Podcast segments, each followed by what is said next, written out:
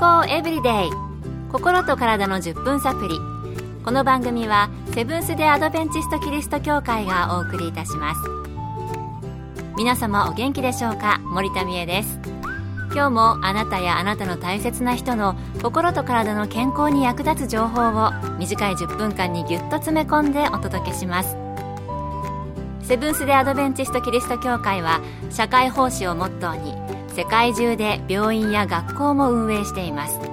日本でも東京神戸沖縄の3カ所の病院をはじめ福祉施設などの運営を通して皆様の健康と医療福祉の発展に携わってまいりました。なおこの番組は健康情報番組で医師のアドバイスや治療に代わるものではありません。すでに投薬を受けている方また病院に通われている方はかかりつけの医師の指導のもとこの番組の情報も参考になさってください。あなたは人の体の仕組みを聞いて驚いたことありませんか？昨日からお届けしています驚くべき女性の体。今日が2回目で明日まで3回シリーズでお届けする予定ですけれども女性に備わった特別な期間について産婦人科専門のお医者さんにお聞きしてお届けしています。今日は驚くべき女性の体第2回目で子宮の体部についてです。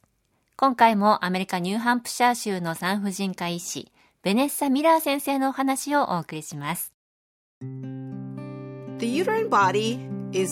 性の生殖器はとても驚くべき働きをしています。その中でもよく知られている場所が子宮です新しい命胎児を育てるこのユニークな臓器は主に入り口の部分である頸部子宮の大部分である体部そして卵管からなっています。今日は子宮の大部分を占めている子宮体部についてお話しします。子宮体部は妊娠中9ヶ月から10ヶ月の間分娩まで胎児に必要なものを供給して保護する働きをしています。子宮は筋肉でできていて女性の体の中で同じサイズのどの筋肉と比較してもおそらく一番強い筋肉です。子宮の筋肉繊維は縦と横に張り巡らされていてどの方向からも分娩の時に十分に胎児を押し出す力を持っています。この子宮が分娩時に繰り出す力は体のどの筋肉よりも強い力になります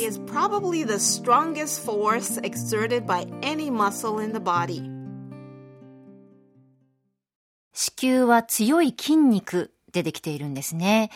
妊娠中、私はスイカ抱えてるねって言われたようなお腹してたんですけれども、まあ、皮膚はね、わーっと伸びちゃうんですが、筋肉は胎児を支えないといけないですもんね。あの私、お恥ずかしながら子宮は筋肉でできていると今初めて知りまして、ほう、なるほどなぁととても納得しました。というのも、陣痛の時は腰の後ろあたりを誰かがグググググっと絞り出してくるんですよ。まあ誰かわかんないんですけども。でも体が壊れると、すべての筋肉がちぎれるっていうぐらいな感じで力むんですけれども、まあ実は子宮自体が縦横無尽に赤ちゃんを押し出す力があって、そういう筋肉だったっていうことでね。赤ちゃんは筋肉でできている子宮によって守られつつ無事に生まれてくるんだと、体ってすごいねと子供に教えておきます。健康エブリデイ。心と体の10分サプリこの番組はセブンス・デ・アドベンチスト・キリスト教会がお送りしています。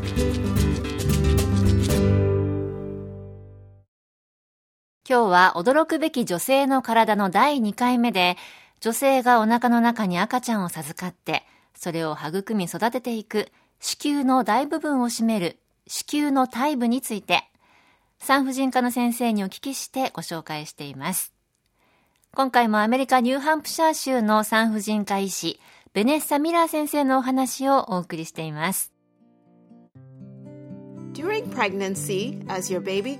妊娠すると胎児が成長していきます。子宮は胎児が安全で一番いい環境の中で育つようにサイズも形も胎児の成長に合わせて変化していきます。